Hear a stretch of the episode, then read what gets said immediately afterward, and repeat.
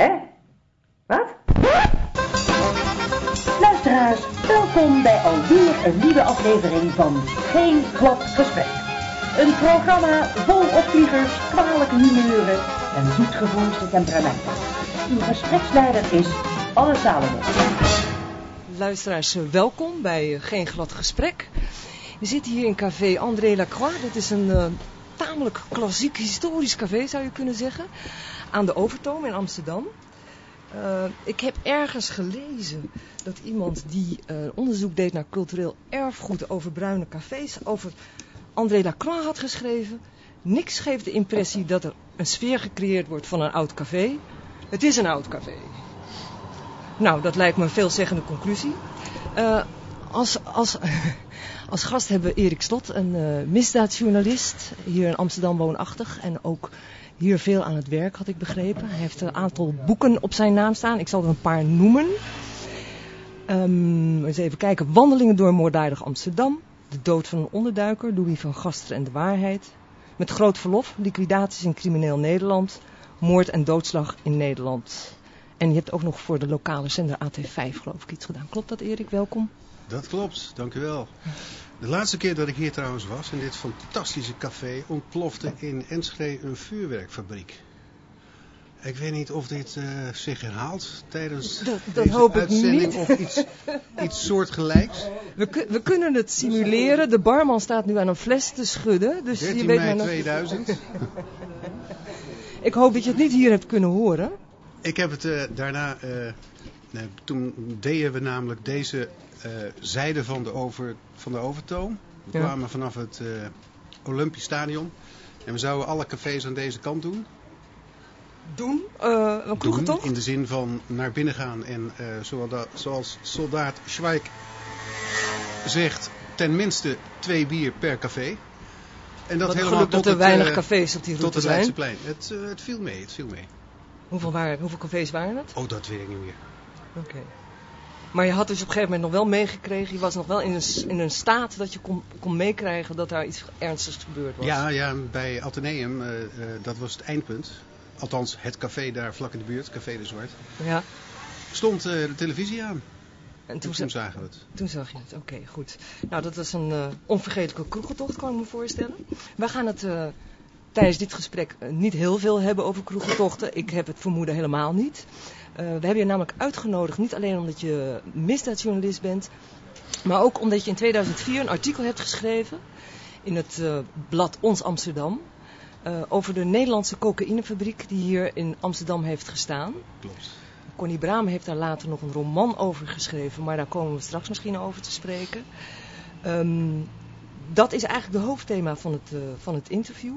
Maar ik wil je toch wel even vragen. Ik zie in al die titels iets met moord, misdaad. Ben jij gefascineerd door moord? De, de, de lijken liggen op mijn, uh, op mijn pad, kennelijk. Jij doet het nu voorkomen of het toeval is. Uh, daar trappen we natuurlijk niet in. Dus er zit wel iets achter. Nee, ik heb in 98 een boekje geschreven, Wandelingen door moorddadig Amsterdam. Ja. Dat uh, zijn wandelingen langs plekken waar uh, in Amsterdam moorden zijn gepleegd. Huizen, panden, pleinen enzovoort. En uh, al die moorden, die, die, dat, dat is een beetje uit de hand gelopen, moet ik zeggen. Die moorden? Nou, die moorden ook, maar het, het, het verzamelen van die moorden. Ja. Dus op een gegeven moment ja, dacht ik... verzameld moorden, dat vind ik een mooie. Ik heb het grootste moortuarium ja. van Nederland. Het? In mijn computer. Ja, ja. Uh, op een gegeven moment dacht ik, ja, dat boekje zou namelijk eerst gaan over misdaad in Amsterdam. Wandelingen door misdadig Amsterdam. Maar op een gegeven moment dacht ik, ja, hoeveel moorden zijn er eigenlijk gepleegd? Niemand wist dat, politie zelf ook niet. En toen ben ik uh, naar Klaas Wilting gegaan. Die zei, nou ja, we hebben niks. Dus kom, uh, ga gerust uh, zoeken. En laten we over een jaartje nog eens kijken. En toen waren zij ook bezig. En toen bleek ik al meer te hebben dan zij in de computer hadden. Je, had dus, je hebt op een gegeven moment een heel groot archief aangelegd van al ja. die moorden. En jij had er meer dan de politie zelf. Ja, de politie had er wel meer.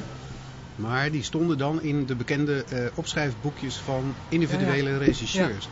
Dus alle kennis zat bij de politie in, het hoofd, in de hoofden van regisseurs. En toen ik een jaar later terugkwam, toen waren ze begonnen om het, net als ik had gedaan, in de computer te stoppen. Nee, maar jij hebt een, flinke database, je hebt een aantal boeken geschreven. Uh, maar je bent toch niet zo bekend als Peter R. de Vries. Ben je wat bescheidener? Zeker. Je bent zeker bescheidener. Absoluut. Nee, ik heb meer interesses dan alleen moord en doodslag. Dus het, uh, dit is een, uh, een beetje uit de hand gelopen. Het, uh, ik vind het wel een fascinerend onderwerp. Ja. zeker als je er bijvoorbeeld achter komt dat je de stand van de stadsvernieuwing af kunt lezen aan moord en doodslag. Kijk, het gaat mij niet om de vraag wie heeft het gedaan en hoe onterecht is het dat een moord niet wordt opgelost. Er zijn altijd leukere, althans wat ik leukere aspecten vind aan moord en doodslag. En kijk je bijvoorbeeld naar de Indische buurt. Ja. De, de buurt is in, in uh, nou, wat zal het zijn, begin vorige eeuw gebouwd. Uh, in fases. Mhm. En is in dezelfde fases, in dezelfde fase zijn ze uh, gerenoveerd. En je ziet dat het, het tuig, de junks, de, de halve en hele criminelen, Mhm. Mhm. eerst in het oudste, oudste gedeelte gaan zitten. Daar kraken ze de woningen enzovoort enzovoort. Daar vinden dan ook de moorden plaats. Vervolgens wordt dat deel afgebroken en ze verhuizen keurig naar het volgende blok. Dat op de nominatie staat om gesloopt te worden. De oorspronkelijke bewoners zijn weg. Zij gaan er zitten, plegen er moorden en verhuizen weer door een naar... Een soort moordmigratie, zeg maar. Ja, zoiets. En, en, en uh, uh, heb je zelf wel eens het idee gehad, ik zou wel iemand willen vermoorden? Ben je wel zo kwaad geweest dat je denkt, nou, ik ben er nu heel dichtbij? Nee. Dat wil zeggen dagelijks, maar niet heel dichtbij. Wat, wat, wat, wat dagelijks? Nou ja, dat je, dat je denkt, uh, daar hebben ze nou een muur voor gebouwd. Daar hebben ze een muur voor gebouwd om tegen Maar- aan te schoppen, aan te slaan? Of, uh... Om iemand tegenaan te zetten. Oké, vertel. Het, het, nou, dat maakt me eigenlijk alleen maar boos over gekken en apparaten die niet functioneren. Voor de rest ben ik tamelijk vredelievend. De laatste klap die ik uitgedeeld heb, uh, toen was ik drie. Was je drie? En dat was mijn eigen broer. En die had het verdiend ook. En die leeft nog? Nee, die is overleden, maar oorzaak en gevolg... Uh, die hadden niet met elkaar niet te maken. Oké, oké. Dus de laatste klap die je hebt uitgedeeld was je drie. Maar je hebt wel eens op het punt gestaan om van nou, die zou ik wel eens even flinke mores willen leren. Nee, nee, ik ben niet van de René Appel, uh, misdaadauteur. Ja. Een van de betere van Nederland. Uh, heeft als stelling dat het overgrote deel van de mensheid in staat is om een moord te plegen. En als je het zo formuleert, dan kan het ook. In tijden van oorlog bijvoorbeeld. Ja. Uh, zijn mensen tot dingen in staat die, die ze normaal gesproken niet uh, doen. Maar in, uh, in, in normale tijden, in, in vredestijden, is het overgrote deel van de mensheid niet in staat om iemand te vermoorden. En, en als maar ik nou kort zou er zijn uitzonderingen. Dus zijn, als ik nou kort zou concluderen, de moorden die bijvoorbeeld nu gepleegd worden, zijn die vaak drugsgerelateerd? Nou, dat is steeds minder. Kijk, de liquidaties wel, dat Ja. is vaak drugs, maar dat is dan meestal slechts een onderdeel. Dan gaat het om wapenhandel, vrouwenhandel, uh, Ja. drugs enzovoort. Dus het is bijna altijd een complex. Uh, als je naar de jaren 70 en 80 kijkt, dan zie je heel veel ruzies uh, op straat tussen junks. En de, de een verkoopt de andere nepdrugs of uh, nou, noem maar op. En dan ontstaat er ruzie en de een heeft een mes bij zich en de ander ook, maar is een stuk sneller. En dan ligt er één op straat. Dat soort ruzies kom je bijna niet meer tegen. Dus echt junks die elkaar uh, de keel afsnijden. Dus het aantal drugsgerelateerde moorden is vrij sterk gestegen vanaf de jaren 60, 70. En uh, is nu weer gedaald. Is nu weer gedaald. En als Ja. het nu is, dan is het een liquidatie, oftewel sterk met voorbedachte raden ja, en niet ja, uit een verhitte discussie of wat dan ook. En met En nu een Kalashnikov. En met, wat zeg je nou? Een Kalashnikov. Oké, ja, ja, die zijn, ja, die zijn nog steeds heel populair. Hè? Hij, is, hij is nog niet zo lang geleden overleden, meneer Kalashnikov. Maar hij schijnt wel een van de beste wapens gemaakt hebben die er ooit hebben bestaan. Maar En die zijn bijna vrijelijk uh, voorhanden. ook in Amsterdam? Absoluut, ja zeker. Die zijn in Amsterdam vrijelijk voorhanden? Nou, vrijelijk. Mag niet, maar ze zijn wel... Als, ik- als, ik- als ik jou koop. zou vragen, van, uh, weet je een adresje, dan kan je mij een adresje helpen. Bij wijze van spreken overigens, want ik heb zelf geen, geen ambities. Maar je, zou me aan een adresje kunnen helpen? Het is een... een, een ja, maar dat is niet zo, niet zo moeilijk. Dat is niet zo moeilijk. Nee. Ah, meneer Slot, kom dan maar op met dat adresje. Ik ben altijd op zoek naar zo'n grote, stoere Kalashnikov. Maar dan moet je dus wel voor een beetje met het milieu bekend zijn, wil je... Precies. Precies. Nou goed, ik heb bij deze gedemonstreerd dat ik daar dus niet mee bekend ben, dat het genoteerd wordt. Uh, we hebben het over drugs en dan wil ik toch uh, naar die Nederlandse cocaïnefabriek. Want die heeft hier in Amsterdam gestaan. Uh, in 2004 heb jij daar dus een artikel over geschreven in Ons Amsterdam. Lees dat blad, dames en heren. En het artikel dat heet Legaal snuiven, slikken en spuiten. En vooral dat woord legaal is uh, razend interessant in deze tijd. Uh, want uh, er heeft een Nederlandse cocaïnefabriek gestaan. We waren een zeer grote leverancier.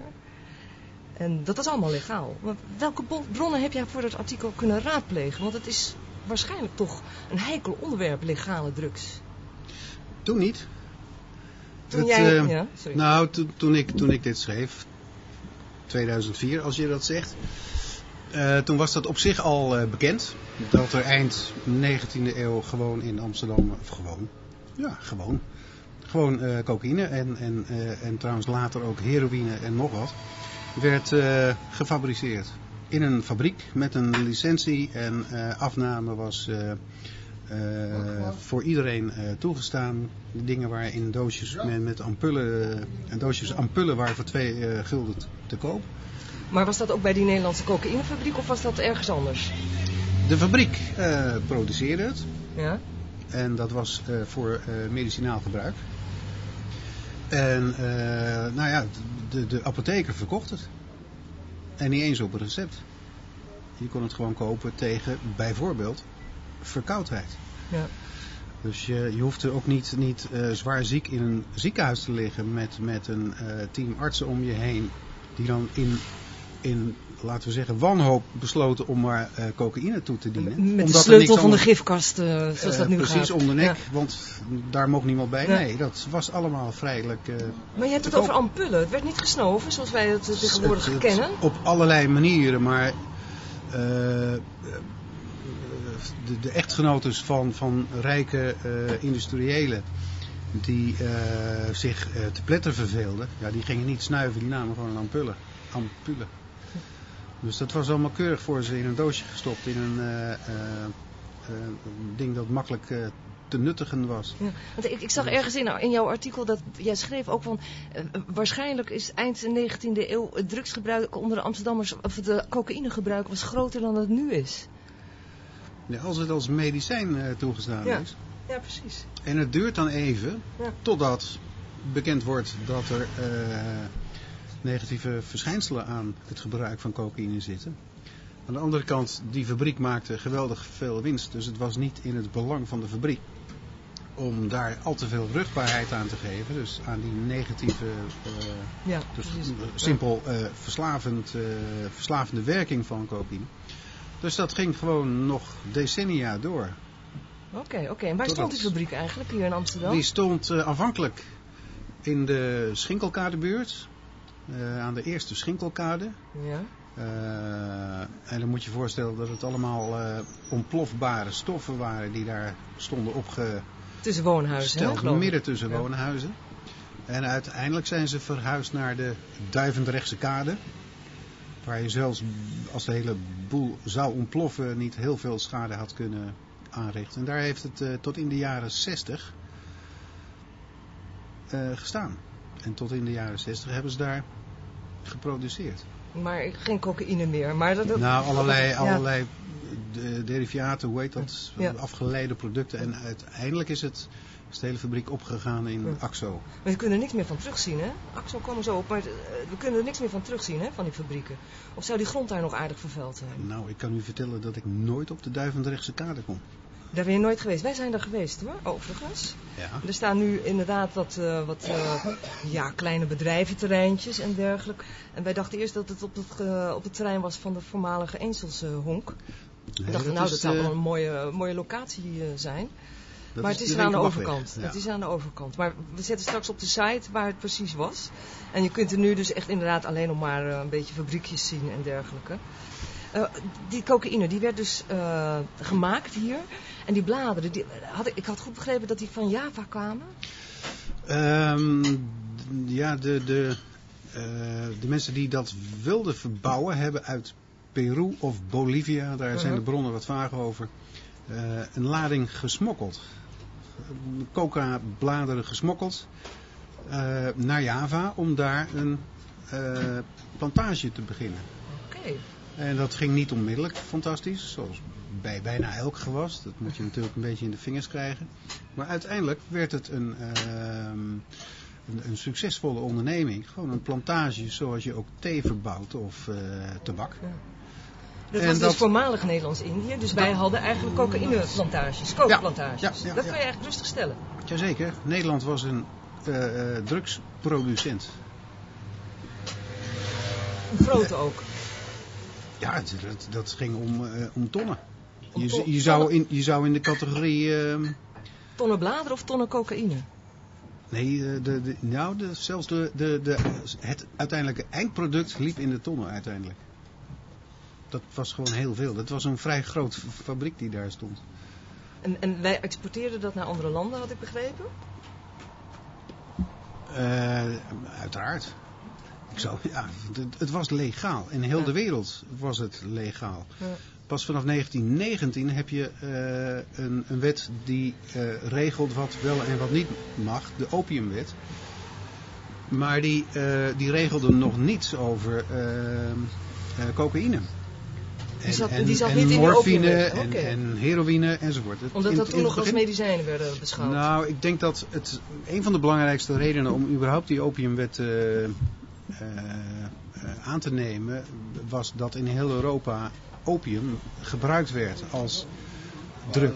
ja. En van opium was ook bekend dat dat slecht was.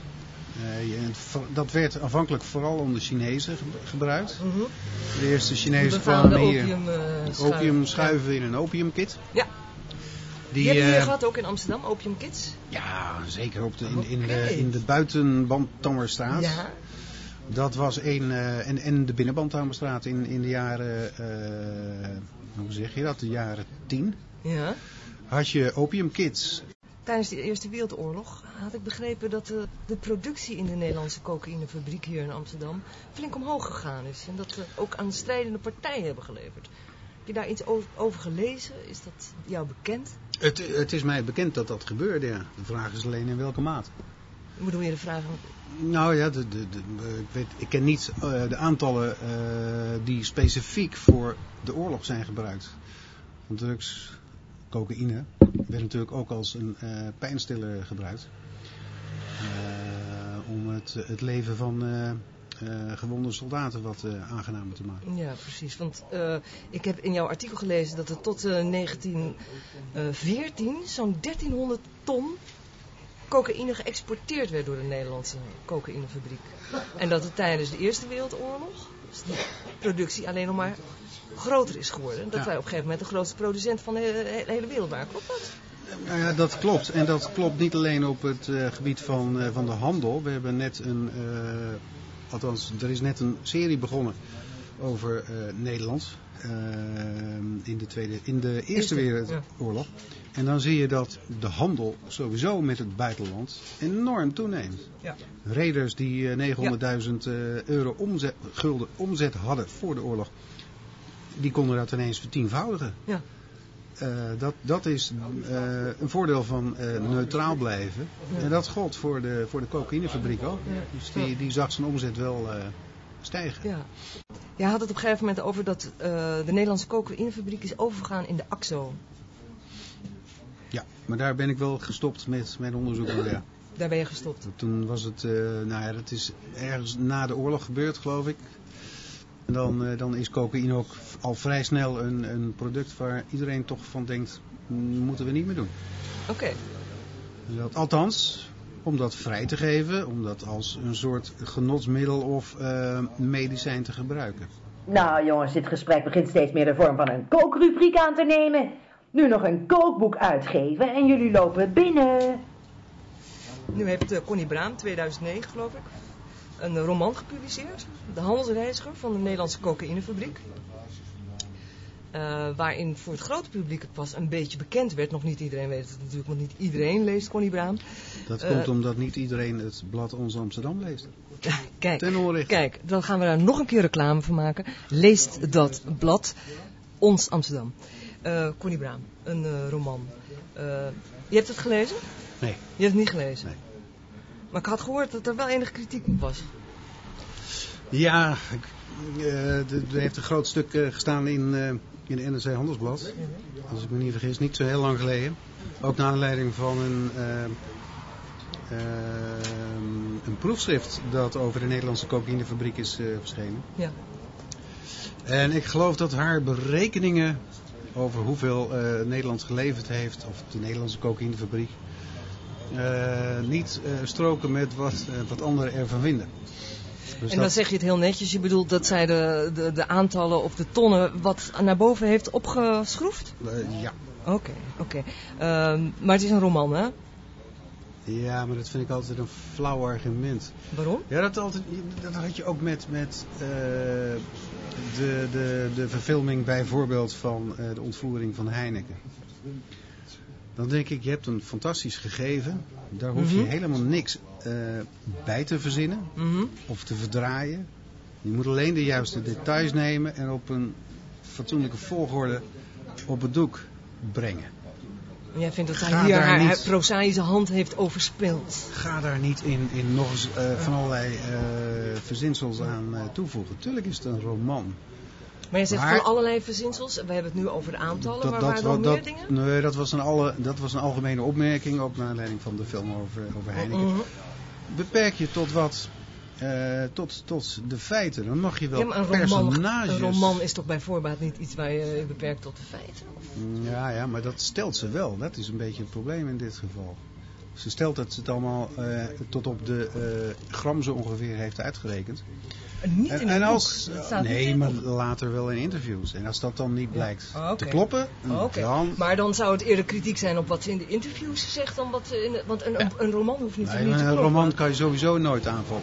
Nee. Wat in een roman staat is altijd waar. Nee, dus het gaat eigenlijk, dat, de eh, kritiek gaat- is meer op de interviews, Ja. over haar research, waar ze eh, eh, eh, naar jou of naar het idee van, van sommige publicisten eh, eh, de aantallen heeft aangedikt. Want hij heeft ergens ook heel verborgen nog verwezen dat eh, die koloniale bank, dat ook de Nederlandse Koningshuis daar nog enigszins mee te maken heeft gehad. Dan moet u de volgende keer Gerard Alders eh, uitnodigen. Heeft- Prins Bernhard. die Prins heeft- Bernhard heeft vast ook cocaïne Die heeft gesnoven, gisteren- jongens. Dat kan niet missen. Toch? Moet je naar die man kijken, jongen. Dat, dat, dat kan niet missen. Ik geloof dat, eh, dat Gerard een, eh, een nieuw boek heeft. Sterker, dat weet ik zeker. Ja. Ehm, het is nu nog niet uit, maar als dit uitgezonden wordt, waarschijnlijk wel. Waarin, waaruit blijkt dat Prins Bernhard zelfs een eigen vliegmaatschappijtje had. Met vliegtuigen die hij zichzelf heeft toegeëigend. Dus het zou me niks verbazen als de eh, koninklijke familie ook in eh, Java, maar toen was Bernhard er nog niet. Nee, toen was Bernhard Maar er nog niet, maar Ze hebben natuurlijk ongetwijfeld aandelen of weet Ja, ja want ehm, die Eerste Wereldoorlog, dat is, het is dit jaar 100 jaar geleden. Ontzettend veel publicaties en, en dergelijke over de, de Eerste Wereldoorlog. Heb jij in jouw onderzoek, of in jouw, ja, je archiefonderzoek, nog iets gevonden over het gebruik van cocaïne in die, in die loopgraven? Nee. Dat dat alleen maar medisch werd gebruikt? Want er, er wordt gesuggereerd dat dat toch ook wel gebruikt werd om ze die loopgraven uit te krijgen. Hè? Hop, hop, hop, we nemen nog wat. Die had zelfs in Engeland had je een, een, eh, een flesje, dat heette Forced March. En daar zat dus ook cocaïne in. Dat was dus min of meer voor de Ja, maar, ongelukkige huisvrouw. Maar dat werd ook... ja, ja, ja, maar het, het, het, het werd als een, een soort pepmiddel eh, gebruikt. Dus ik kan me heel goed voorstellen, ik heb daar geen bewijzen voor, Ja. dat, eh, dat soldaten iets kregen om, eh, om weer fris en eh, ten oorlog te gaan. Ja. Dat, dat geloof ik onmiddellijk. Ja, ja, Al was het maar gewoon tabak ja, ja, ja. of iets van die aard. Ja. Oké, die, die cocaïne die, heeft een aardige rol gespeeld toen. En toen was het dus legaal. Maar wat speelt cocaïne nu nog? In, in, in, in- hè? Wat is het, 2014? Ja, dat zit wel, hè? 2014. Is cocaïne, is, is, de misdaad in Amsterdam, is cocaïne daar ook nog in betrokken? Ik las net dat het via Rotterdam eh, tegenwoordig verhandeld wordt. Maar heeft Amsterdam nog een levendige cocaïnehandel waarmee misdaad eh welig tiert? Nou ja, het, het komt eh, via Rotterdam binnen. Ehm, dat is domweg de grootste haven. Mhm. Ehm, maar het wordt hier natuurlijk eh, ook verkocht en gebruikt. En cocaïne is een van de weinige drugs. Even, dat kan ik niet zeggen. Eh, laat ik het vergelijken met heroïne. Heroïne is vele malen eh, schadelijker en verslavender. En heroïne wordt nog wel gebruikt, maar cocaïne wordt meer gebruikt, ge- althans gezien als een soort eh, party drug. Ja. Tamelijk duur, maar het Ja. wordt eh, nog in grote hoeveelheden wat, doet, afgezet. wat doet een grammetje nu? Ik heb geen idee. Nee, Ik las laatst ergens 60 euro. Dat is ongeveer zoals het 20 jaar geleden ook was. Dus 60 euro las ik laatst ergens. Zou, zou dat, Dat, dat, dat zou best kunnen, ja. ja. Ah, Oké, oké. Want eh, jij zei over het partycircuit. eh, zijn er eh, in jou, want jij hebt heel veel moorden gerubriceerd, zeg maar. Zijn er cocaïnemoorden? Bestaan die? Kookmoorden? Moorden om kookhandel? Mensen die onder in- invloed van kook flink, eh, nou ja, zeg maar, gierend de bocht uitgegaan zijn? Ja, ja, ja. Nou, een van de eerste. ehm, je, je hebt dus moorden die, die onder invloed van drugs worden gepleegd. Uh-huh. Je hebt moorden die eh, vanwege de handel in drugs worden gepleegd. Je hebt, dat, en dat, dan bedoel ik de, de, de handel in, in kilo's en niet in Mhm. grammen. En je hebt natuurlijk de straatruzies. Hm. Waar het echt om grammen gaat en waar eh, de een nepdrugs eh, verkoopt en dan neergeslagen wordt door de ander. Of eh, vergelijkbare ruzies. Mhm. En een van de eerste moorden in Amsterdam die onder invloed van drugs eh, werden gepleegd. ehm, dat was een, eh, een moord gepleegd in 68, als ik het uit mijn hoofd zeg, Mhm. op de Zeedijk. Mhm. Tekenend. Nummer 10. Dat is nu een heel aardig café, maar toen was dat eh Shea eh, nog wat. Toen heten alle cafés op de Zeedijk Shea en dan kwam dan de, de naam. naam van de eigenaar. Ja. Of van zijn geliefde. en eh, dit was een eh, jonge man uit Suriname. Waldi heette die. En ik heb hem ooit Woeste Waldi genoemd. Die was volledig doorgesnoven. En die stapte een café binnen op nummer 10, Zeedijk. En de barjuffrouw maakte een opmerking en hij pakte zijn bajonet en stak haar neer. En zij loopt strompeld naar buiten en zakte in één in de steeg eh, naast het café, de Sint-Olofsteeg. Op dat moment zat er nog één andere man in het café, een matroos.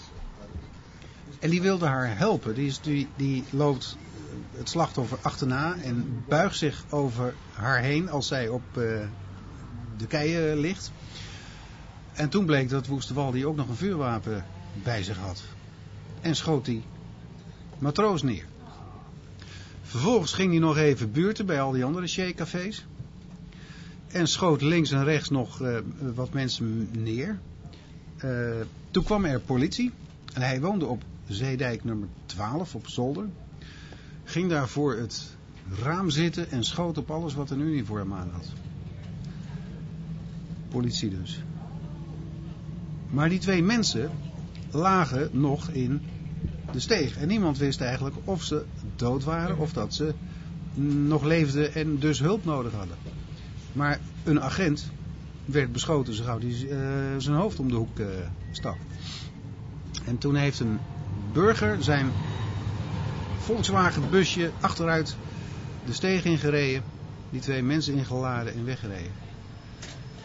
Maar toen bleken ze al dood te zijn. Ja. En is hij de dader gepakt? De doorgesloten Daarna heeft, had de 68 of 69, dat weet ik niet meer. Had je nog geen eh, arrestatieteams, had je Mhm. alleen nog maar agenten met platte petten. Ja. En die hebben op een gegeven moment maar gewoon het raam waar Woesterwaldi achter zat, onder vuur genomen. En ondertussen zijn andere agenten eh, de woning binnengegaan. En die moesten helemaal doorlopen tot zolder. En daar bleek, daar komt eh, de ziekenauto voor. eh, en daar bleek dat Woesterwaldi was eh, getroffen door één of twee politiekogels en gewond was. Gewond. En hij kreeg eh, TBS, want hij was door zijn eh, drugsgebruik al zo ver heen dat... eh, Maar het was toen duidelijk dat hij door de cocaïne er een beetje Niet- iets te niet- veel niet had gesnoven. per se cocaïne, maar allerlei drugs door elkaar. Een soort heilige cocktail. Maar wat voor mensen gebruiken coke? Want je had het net al over partycircuit. Ik weet dat Uh, Sigmund Freud die heeft uh, het begin van de eeuw zelfs nog een essay geschreven over cocaïne. Dat hij dat zo'n geweldig spul, spul, vond. Dat deed hij geloof ik nog wel voordat hij zijn psychoanalyse ontwikkelde. Maar Sigmund Freud lijkt mij niet het prototype van een kooksnuiver. Nee, maar misschien is kook ook buitengewoon prettig als je uh, geen aanleg hebt voor verslaving. Als je voldoende verdient om het elke keer normaal te kunnen kopen. En misschien nog wel een paar randvoorwaarden. Heb je het zelf wel eens gebruikt? Nee, nooit. Nooit? Nooit. Nooit nieuwsgierig geweest? Nee. Zij kijkt mij aan, dat kunt u niet zien, beste luisteraar, maar het antwoord blijft nee. Oké, dan, dan kijk ik je niet meer aan. Uh, nou ja, ik kijk je wel aan, maar niet meer zo, zo, zo prangend zoals dat heet. Ik zou zijn neusgaten maar eens inspecteren hoor. Maar goed, dan is het nu tijd voor een mooie reclameboodschap. Doe maar, knal hem er maar in. Hè? Wat? Heeft die zich ook al teruggetrokken? Tja, het is ook niet eenvoudig om adverteerders te werven als ze pardoes met hun neus in de cocaïne vallen. Enfin, volgende uitzending geen drugs op het menu. Dus adverteerders, kom op met die handel. Vlekken water, soepstengels of mobieltjes waar je mee kan zwemmen. Het dondert niet. Alles is welkom. Ik ben Willy van der Grient. Landgenoten. Uw eigen private banker van ABN AMRO weet als geen ander wat u beweegt. De lekkerste drop van Nederland is vanaf nu bruin. Mede mogelijk gemaakt door Zilveren Kruis Achmea. Met Truus. Alleen. Hoe is het met jou? We staan nu voor een robuuste sculptuur. Body. Echt brandende liefde. Wel nee. Zet uw radio maar gerust wat harder hoor. Ajax wit en ook citroen. En de kooktijd is kort, lekker makkelijk. Gelukkig trek ik me dan even terug. Hè? Wat? Je bent nu druk bezig met uh, een boek waar je de laatste hand aan het aanleggen bent. De moordatlas van Amsterdam. Kun je daar wat, wat meer over vertellen? Als je wil. Ah. Het, uh, het gaat heten de Moordatlas. Mm -hmm. Het wordt een vervolg op uh, wandelingen door moorddadig Amsterdam. Mm -hmm. Alleen ga ik nu niet meer wandelen. Maar wordt de stad verdeeld in uh, centrum, noord, west, oost. Wat heb je nog meer? Zeg maar. Zuid. Je bent de stadsdelen aan het herinvoeren. Bij wijze van spreken.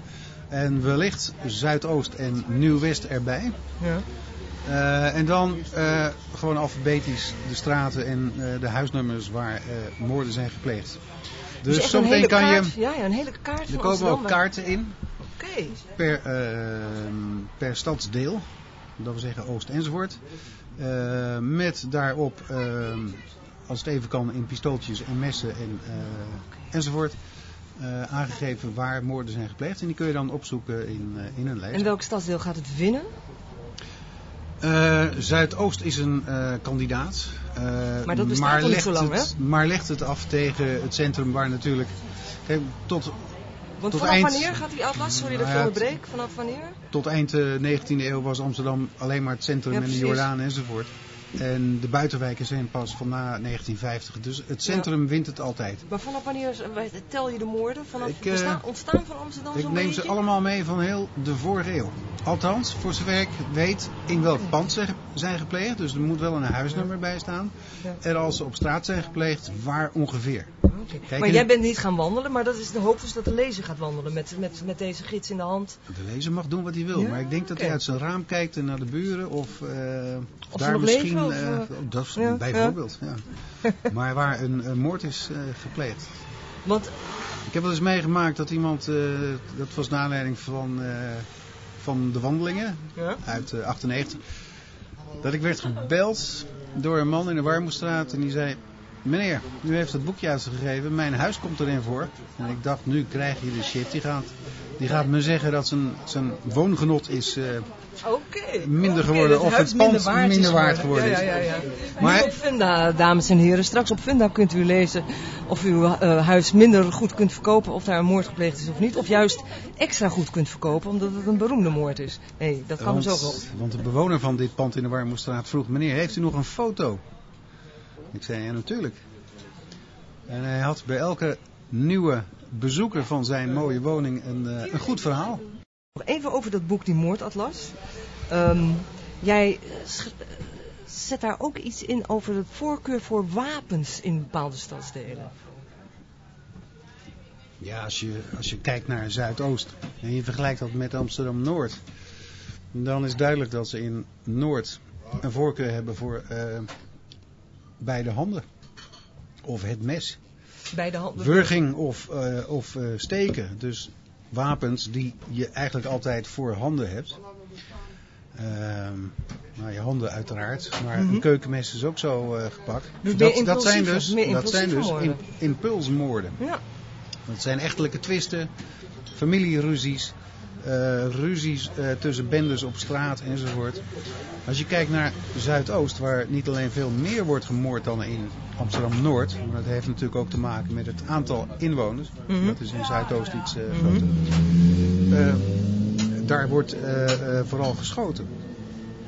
Dat is dus meer dat, voorbedachte raden. Ja, maar dat betekent... Nee, dat hoeft niet per oh, ja, se. Dan, je hebt in ieder geval een, een, een wapen gekocht. En dat... ja, het, het, het, ja, goed. Maar heel veel van die mensen zeggen... Ja, ik had het wapen alleen maar bij me voor de handel. Ik had het Ja. willen verkopen. Ja, ja. Maar als je een wapen bij je stopt... Ook al is dat een mes... Dan, eh, dan, dan en maak je de kans natuurlijk vrij groot dat je het Mm. ook gebruikt. Uiteindelijk zul je het ook gebruiken. Mm. En in Noord zijn dat messen en in Zuidoost zijn dat eh vuurwapens. Dus Noord blijft wat dat betreft een beetje een achtergebleven gebied. Nou, dat vinden de mensen in Noord misschien heel prettig. Die kijken naar Zuidoost en denken, nou, ik zit hier eh, Ja. rustig. Ja, oké. Eh, de laatste moordvraag aan deze moordgast. Waar zou jij een moord voor willen doen? Een biertje, dat heb je al, dus dat, dat, dat telt niet. Ik, ik zou, als, als ik zelf in eh, doodsnood zit, gedwongen door iemand anders, dan zou ik een moord willen plegen, ja. Ik weet niet of ik het dan kan. En dan we het toch eventjes nog eh, over, over moordwapens hebben. Eh, wat is nou het raarste moordwa- moordwapen wat jij eh, in je catalogus, zeg maar, bent tegengekomen? Ja, dat blijft toch de, de, de, de, de impulsmoorden. Dan pak je wat er in de omgeving voorhanden is. Zoals? De stropdas.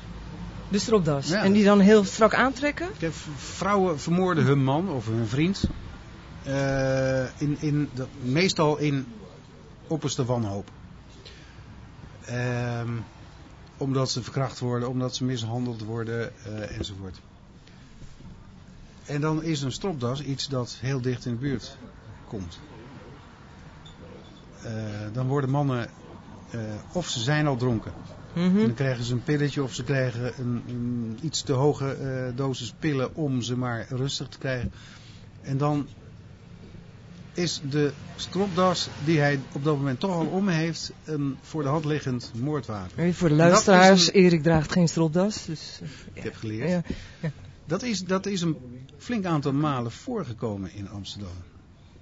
Op één keer, eh, in één geval ging het trouwens mis. Toen, toen werd de man toch wakker, eh, ondanks de hoge dosis. en die zei, schat, zal ik het van je overnemen? Dus jij schat, zal ik het van je overnemen? Ja, niet om zelfmoord te plegen, toen heeft hij haar gewerkt. Met diezelfde stropdas.